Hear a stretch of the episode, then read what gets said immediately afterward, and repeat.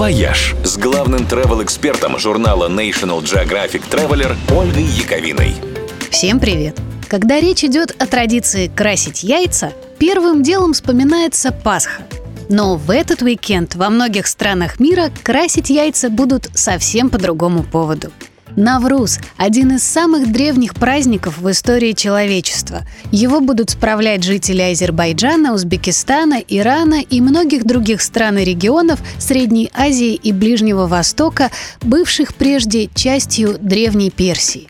Навруз начали праздновать задолго до прихода ислама и даже до появления письменности – так отмечали приход весны и начало Нового года. Само слово в переводе с фарси означает «новый день». Праздник настолько важный, красивый и особенный, что ЮНЕСКО даже внес его в список нематериального культурного наследия человечества. Есть много интересных традиций, связанных с Наврузом, и каждый народ их практикует немножечко по-своему – в Азербайджане, например, разводят костры и прыгают через них семь раз на удачу. Такой вот маленький привет от древних зороастрийцев-огнепоклонников. В Казахстане готовят в огромных количествах особое праздничное блюдо из семи ингредиентов на букву «С». Считается, что если в этот день наешься до отвала, то весь год проведешь в сытости. И, возможно, это именно оттуда растут ноги у нашего «как год встретишь, так его и проведешь». А еще в Навруз принято, точно, красить яйца. Правда, чаще не в красный цвет, а в зеленый. Но зато делают с крашенными яйцами ровно то же, что и христианские дети на Пасху. Стучат яйцом по яйцу и смотрят, чье осталось целым, того в новом году ждет удача. Сработает или нет, то неизвестно. А вот настоящая весна с Наврузом действительно уже начинается. С чем я вас и поздравляю. «Вояж» – радио 7 на семи холмах. «Вояж» с главным travel-экспертом журнала National Geographic Traveler Ольгой Яковиной. Всем привет! Нынешняя суббота в мире объявлена Международным днем леса – Самое время вспомнить интересные факты про это удивительное и очень красивое природное явление. Например, что мы с вами на самом деле живем практически в лесу, потому что даже сейчас, несмотря на весь технический прогресс и вырубки, тайга покрывает почти 80% территории России. И еще, что в наших лесах растет в том числе и самое твердое дерево в мире – Береза Шмидта. Никакой топор ее не берет. А вот самое высокое дерево в мире растет в США. Это, конечно же, секвойя. Нынешняя рекордсменка ростом 111 метров, то есть почти как Исаки в Питере.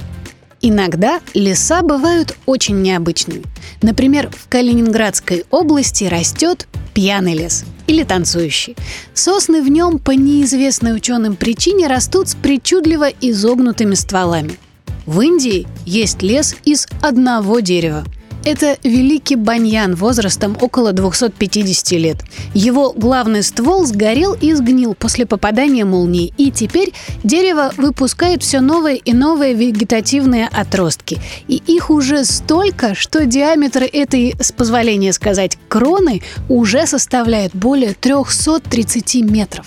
А в итальянских доломитах растет волшебный лес скрипок – Здешние красные ели отличаются необыкновенными музыкальными свойствами. Именно из них делал свои скрипки Страдивари. А Штрауса этот лес вдохновил на написание симфонии Альп.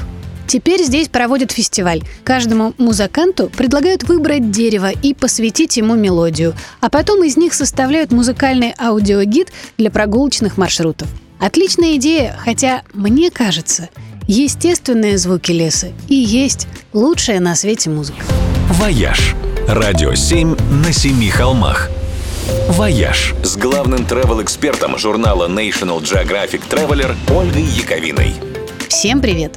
Во всем на свете есть свои плюсы. Вот и в мировой изоляции из-за дурацкого вируса, как выяснилось, тоже есть. Потому что благодаря всему этому теперь можно, не выходя из дома, побывать в лучших мировых театрах и посмотреть премьеры и спектакли, на которые прежде могли попасть только редкие счастливчики, заплатившие целое состояние и занявшие очередь за год вперед. Теперь же многие театры начали бесплатные онлайн-трансляции. По принципу, что если зрителям пока нельзя ходить в театр, то театр сам приходит к зрителям. Одной из первых в процесс включилась Венская опера. К ней присоединилась Баварская. Трансляции спектаклей идут в реальном времени на сайтах театров. Расписание можно найти там же. Не забывайте только, что время указано европейское. Знаменитая нью-йоркская Метрополитен Опера каждый день теперь стримит архивные записи лучших своих представлений. Среди них есть, например, легендарный трубадур 2015 года с Анной Нетребко и Дмитрием Хворостовским. Берлинская филармония по промокоду, который есть на сайте, открыла архивы своих концертов бесплатно до конца марта. Ну и наши главные театры тоже в деле. Большой театр ведет прямые трансляции балетов, в том числе недоступных простым смертным премьер на своем сайте. Александринский театр открывает эфир на сайте и в группе ВКонтакте, а у Мариинского театра есть свой канал Мариинский ТВ, и подписка на него тоже теперь открыта бесплатно. В общем, не карантин, а какой-то прямо-таки академический отпуск получается. «Вояж» – радио 7 на семи холмах –